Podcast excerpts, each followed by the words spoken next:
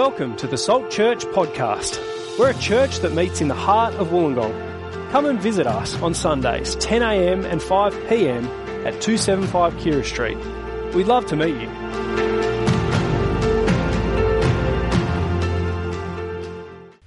Well, there's, uh, there's an easy passage to understand, yeah?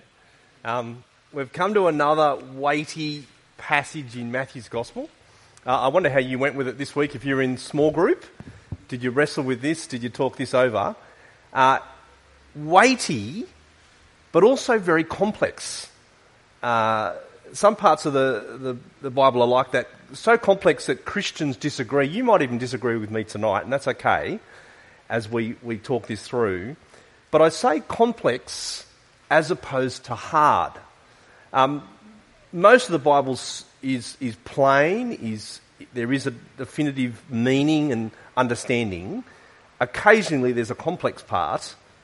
I think this is one of those chapters. As opposed to hard. Some things are not hard to read or understand, they're hard to hear. Uh, so Jesus, uh, the Bible's teaching on marriage or gender or roles or men and women in ministry. But this is not like that. This is just complex. Yeah?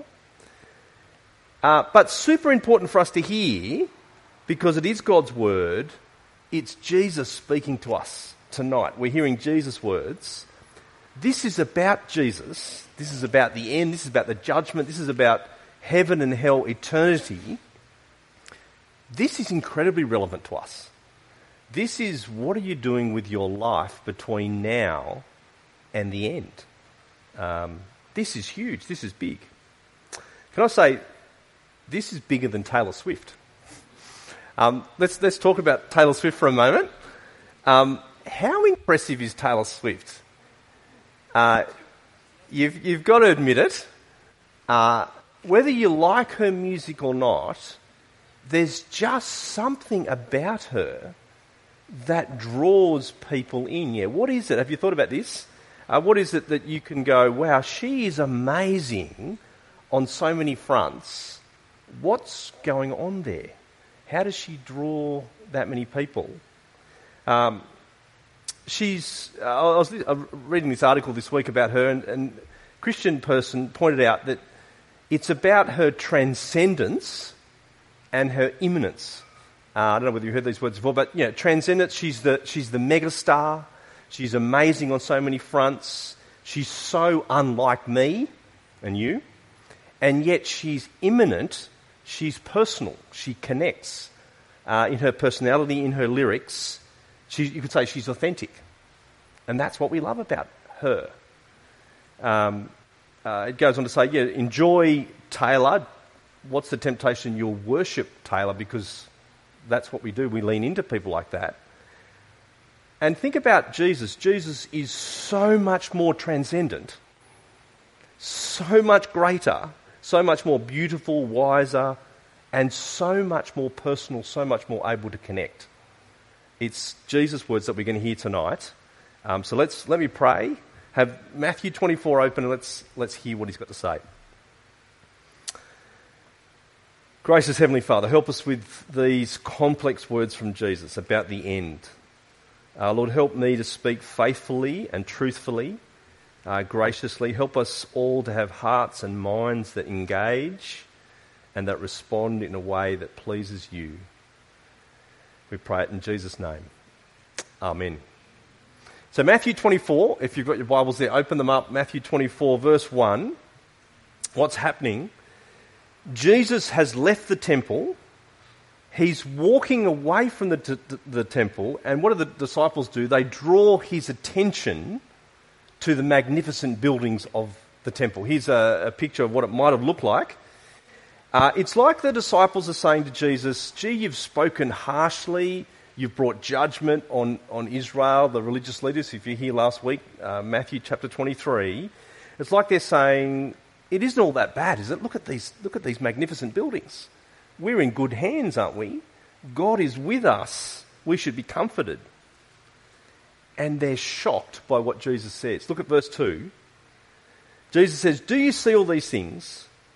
Truly I tell you, not one stone here will be left on another every one will be thrown down. And, and you've got to, how would the disciples be feeling? Like, wow, how can you say that, Jesus? This temple with all its magnificence is coming down. They could barely hear Jesus' words. And if, if the temple's coming down, surely that's the end of all things. Surely that's the end of time. Surely that signals the final judgment is, is on its way. That is massive. And so look at verse 3. They, they say, When, Jesus? Please tell us when, and what will be the sign of your coming and the end of the age? Because we want to be prepared. We don't want to be caught out. We want to be ready. When? Tell us when. And so, what does Jesus do? He spends the rest of the chapter saying, He says this You, you want to know about the end? I'll tell you about the end. It is complex. Come with me. This is super important, not simple. Get ready for this. Let me take you through two ways Christians have understood what Jesus says here. So I'll take you through the first one briefly, uh, an adequate understanding, but then I want to critique that and give you a second option, which I think goes deeper, and tell you why that's better. So I reckon the first way of reading Jesus' words here, the way you might read it plainly, maybe the way you might read it for the first time, maybe the way you might read it without too much context for Jesus' words, um, I reckon you'd pick up Jesus is talking about his second coming. Uh, he came first in, in person, walked, uh, the, walked Palestine first century, and he promises to come again at the end of the age. I reckon that's what Jesus is referring to here his return, his second coming, the great judgment to come when he, he returns to judge. And so, what is he saying? He's saying, well, there's certain signs that you'll know that that final day of my return is coming. Have a look with me, verse 4. Uh, there'll be uh, many d- messiahs that come, so watch out, don't be deceived by them. Uh, verse 6 there'll be wars and rumours of wars, there'll be famine. Uh, you'll know that, that the end is almost upon us. But notice verse 18, uh, verse 8, that is when the end is still to come. It's not the end yet. Verse 8 says, All these things are the beginning of birth pains. Then, verse 9, Christians will be persecuted, even put to death. Uh, verse 10 Many will turn away from the faith. Verse 12 that the love of most will grow cold. The love, presumably, of, for Jesus will grow cold. And then what else needs to happen before that final end? Verse 14 the gospel of the kingdom will be preached in the whole world as a testimony to all nations. And then the end will come. But before that, there's an unmistakably awful thing that must take place in verse 21. Something so dreadful, so, so terrible. Look at verse 21. It's described as the great distress. Um, something unequaled from the beginning of the world until now and never to be equaled again. And then, verse 29, the end will come. And it feels like the end of the world, doesn't it? Look down in verse 29, the, it's like the dissolution of the dissolution of the whole universe. The, the sun will be darkened, the moon will no longer give its light, the stars will be falling from the sky. And then, verse 30, the Son of Man, Jesus, appears with power and great glory. He gathers his people, and that is the end. There it is. And so, what does Jesus say? Well, he says, pay attention, doesn't he? Look at verse 32. Learn the lesson from the fig tree. As you look at the fig tree, you see its twigs get tender and its leaves come out. You know summer's almost on its way. You know, this, this great thing is about to happen. Even when you see these things, you know that it is near, verse 33, right at the door. And so, what's Jesus saying? That great day is sure, it's certain, it's coming. It will be very clear, you won't miss it. Uh, even puts some warnings out, doesn't he? Don't be deceived by false Christs, false teachers, false prophets. Uh, he says, You, disciple of Jesus, be ready for that final day. Uh, he says, Stand firm to the end. Some people won't make it. Some people's love for Jesus will grow cold. Don't be one of those. And I reckon if that's your understanding of this passage, it's very helpful. It's very good if you avoid some of the um, directions that I'm going to take us to in a minute, some, some misdirections. But that understanding will hold you in good stead because what is Jesus saying to us? As you hear that, what is Jesus saying? He's saying very clearly, isn't he? This life is not all there is. There is the life to come. Uh, this whole world will end at some point, a determined point in history, very definedly, very, very clearly, very suddenly. God will usher in the new, the new creation. That day is certain. And so, what matters most to us then is not the best life that you can create for yourself now, but readiness for the life to come, doesn't it?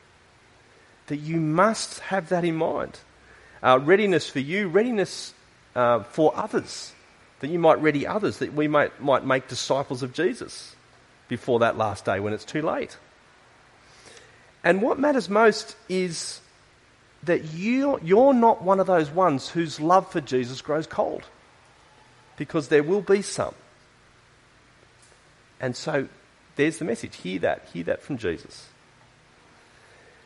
But I reckon if you press deeper, there's something more going on here. If you appreciate the context of Matthew's gospel, if you, if you appreciate the Old Testament references Jesus is picking up, there's, there's a depth, there's a richness, there's a power to Jesus' words that goes deeper. So dig a little deeper with me. Have a look at a few of these verses. Notice when does Jesus say these signs will happen? Look at verse 34. Did you notice this?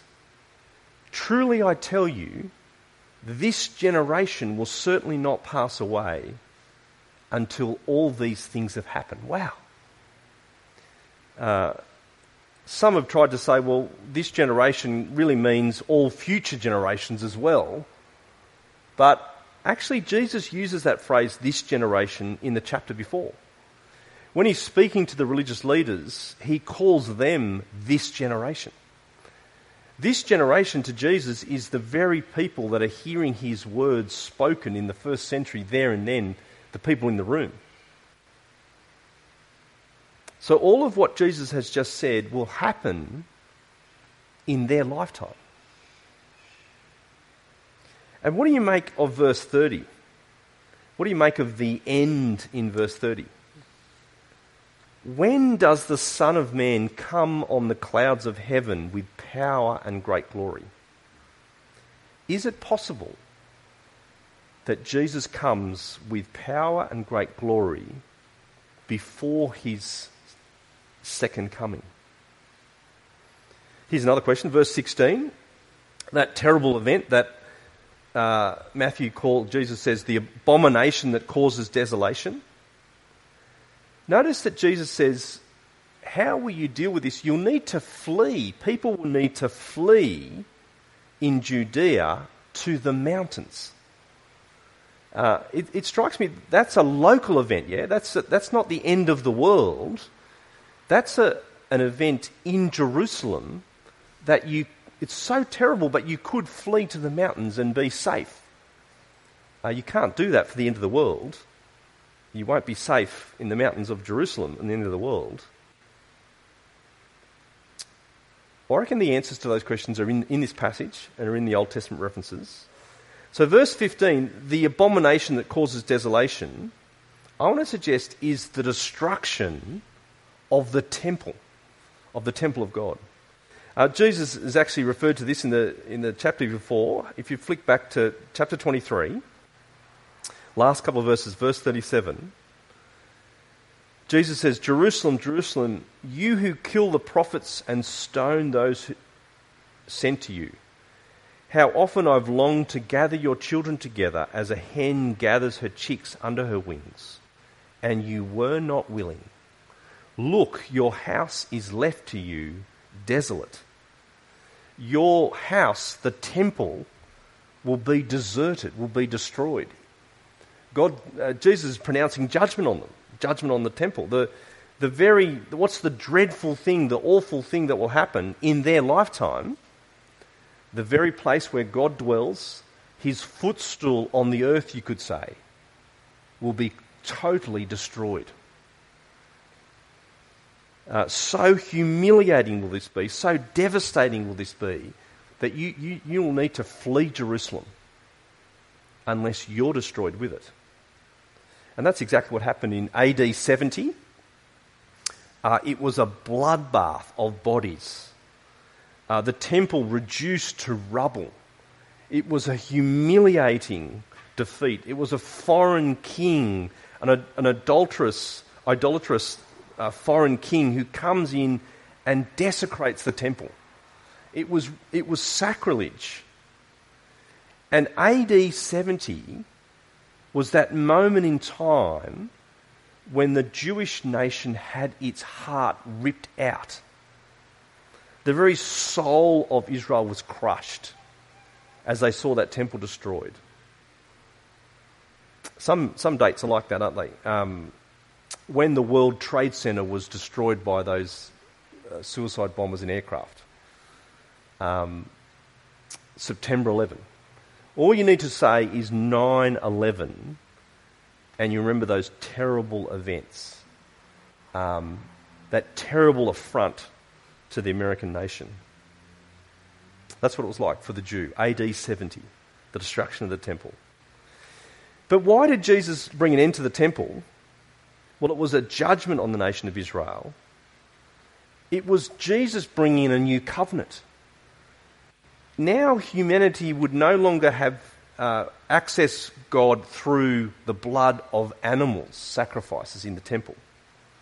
No longer through a human priest, but now through Jesus. See, the temple is no longer required because of an even more dreadful event that occurred before AD 70 the death of Jesus. See what happened at the death of Jesus? What an abomination, what an awful thing that the judgment of God would land on the Son of God. But there he would pay for the sins of the world. There, uh, now forgiveness of sins is possible. Now we have free access to God because of Jesus. And so when you, when you see in verse 30 the Son of Man coming on the clouds, what's that a reference to?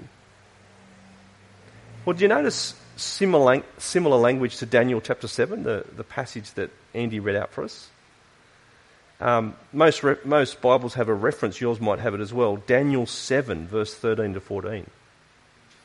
Uh, it's Daniel 7, the idea of the Son of Man, this, this figure that comes to God, the Ancient of Days. Uh, notice the direction he's coming to God uh, in Daniel 7 to receive all power and glory, and all of, all of the world will worship him. Well, that's Jesus. Jesus, is, Jesus calls himself the Son of Man. And when do we see Jesus coming on the clouds towards God to receive all power and glory. When, when do you think that happens? Well, you get to the end of Matthew's Gospel, chapter 28 of this Gospel, and it's actually already happened, hasn't it? Because Jesus, the resurrected Jesus, stands up and says, All authority in heaven and on earth has been given to me. So at that point, it's already happened. What just happened before that? The cross. What, what's the cross about? Well, Colossians 2 says, At the cross, God was disarming the powers and authorities of this universe, making a public spectacle of them. There's where God triumphed over evil. He did it by the cross. And then the resurrection of Jesus when Jesus is seen to be the Son of Man, all power and all glory, John 12 says, He'll be lifted up, He'll be raised with authority, He'll draw people to Himself. Well, what does that say about the end? Well, here's what it says. Here's what Jesus is saying. When you see the destruction of the temple in AD 70, even before that, when you see the death and resurrection of Jesus, the end is here. The end has begun. Do you get that? See, see how complex it is? It's not just one event, the end, Jesus' return, final return. It's actually multiple events that are unfolding, the first of which is the death of Jesus. Then comes the destruction, the resurrection, the destruction of, of the temple, and then God will wrap it up in Jesus' return right at the end, the final day. Um, the death of Jesus, the resurrection of Jesus, the destruction of the temple had already, is about to happen. It's in their lifetime. It's very, it's very helpful, isn't it? Because it actually gets you to see that when, when rather than trying to trace through history, when are the, the wars that have occurred, is that near the end? Can you imagine living during World War II and not thinking this has to be the end? 80 million people are slaughtered in World War II. But Jesus says, don't look at the wars and the famine. You'll always have wars, you'll always have famine. That's all part of the end. And what about that great and terrible event that will happen before the end, the abomination that causes desolation? It's not the Holocaust or World War I or World War II. It's not a bad president in the United States. It's actually already happened. Destruction of the temple, but before that, the death of Jesus. And even when Jesus says the gospel will be preached in the whole world, and then the end will come. Um, the Apostle Paul picks up that phrase as well. And he's not thinking every single person on the planet has heard the gospel. He's thinking about it very differently. But he, he says the same thing the gospel has gone out, the end is now with us. And so, can you see the end is complex, yeah? Jesus is saying the end is the destruction of the temple. Uh, but before that, it's the, it's the death of Jesus, it's the resurrection of Jesus, and then the end is the final judgment before the end of the world. Uh, you could say the end is a period of time that starts with the death of Jesus, then the destruction of the temple, and then, and then finishes with that final judgment. Here, here's an illustration that uh, might be helpful. Um, how do you destroy a 10 story building? You put explosives uh, around the foundations. You, you set a detonator. You get you stand way back, just, just to give you a bit of advice on how to destroy buildings. Um, but here's the thing so the, the detonator goes off, the explosives go off. What happens? The first, that ground floor starts to crumble and collapse, and then um, one by one, the, the floors start to collapse until the whole building is destroyed. But when is the destruction of that building? When does the building come to an end? Is it when the button is pushed? Or is it the explosives? Or is it the final destruction of that building? There's that moment, isn't there, when the, when the, the button is pushed, the explosives go off, and the building just hangs there for that split second and then starts to fall. It's actually a period of time. And I think what Jesus is saying is the death, his death, the death of Jesus, is the explosive moment that begins the end of the world. But what's happened? God, in His mercy, has put His hands in the building, is holding up the building. He's not allowing that building to totally be destroyed. He's putting off the end, the final end. Why is He doing that? So that people might be saved. Because He's gracious and merciful. It's extraordinary, isn't it? See, everything has happened for Jesus to wind everything up, to finally return, to bring the judgment.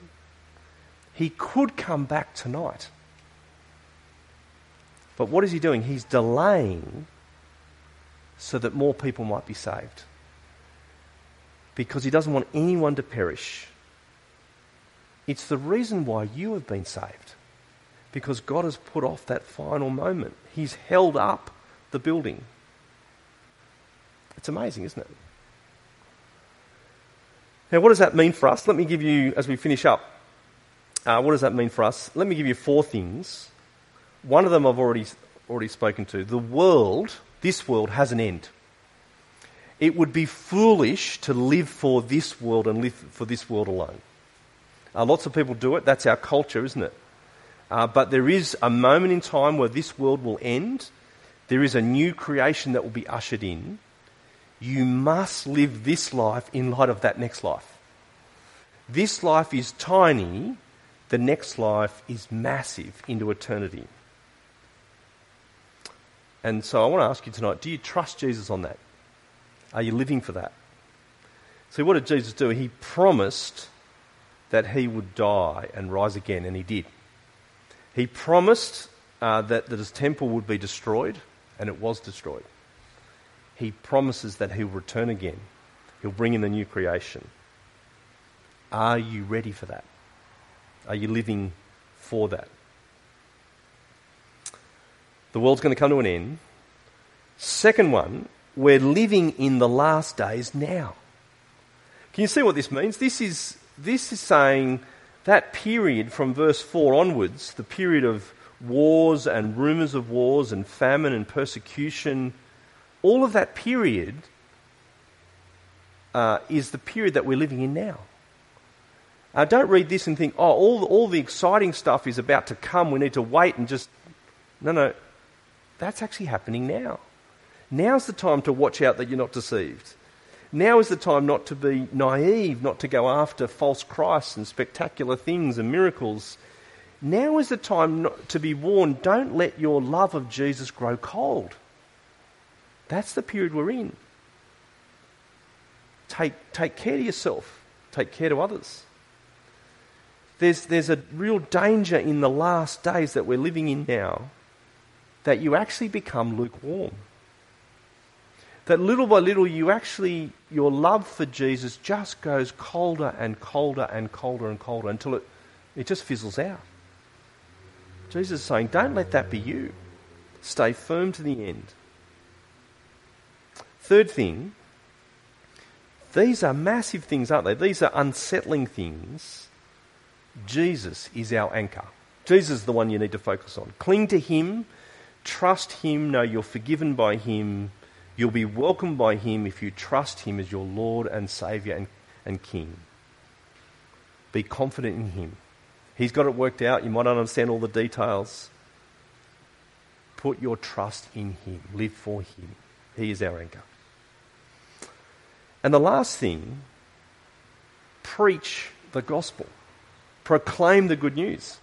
See, there's only one reason why God is holding up the building is that more people might hear the good news of Jesus. More of Wollongong might be saved. We're in that period right now in the end where people are making decisions about their eternity. And we don't know how long that period will last. But this is the critical time. This is the moment. This is game on. This is eternity at stake. Because now the foundation's been knocked out. The foundation of the building is already gone. The building is on the verge of collapse. God is holding it up for a little longer so that people might flee to safety in Jesus before it's too late. Let's pray.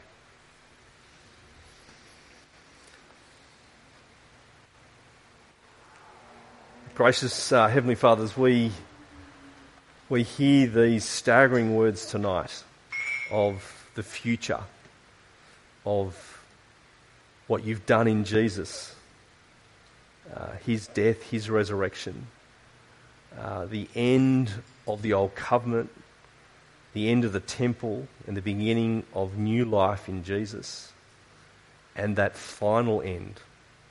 Our uh, Father, please help us to, understand we're living in these last days.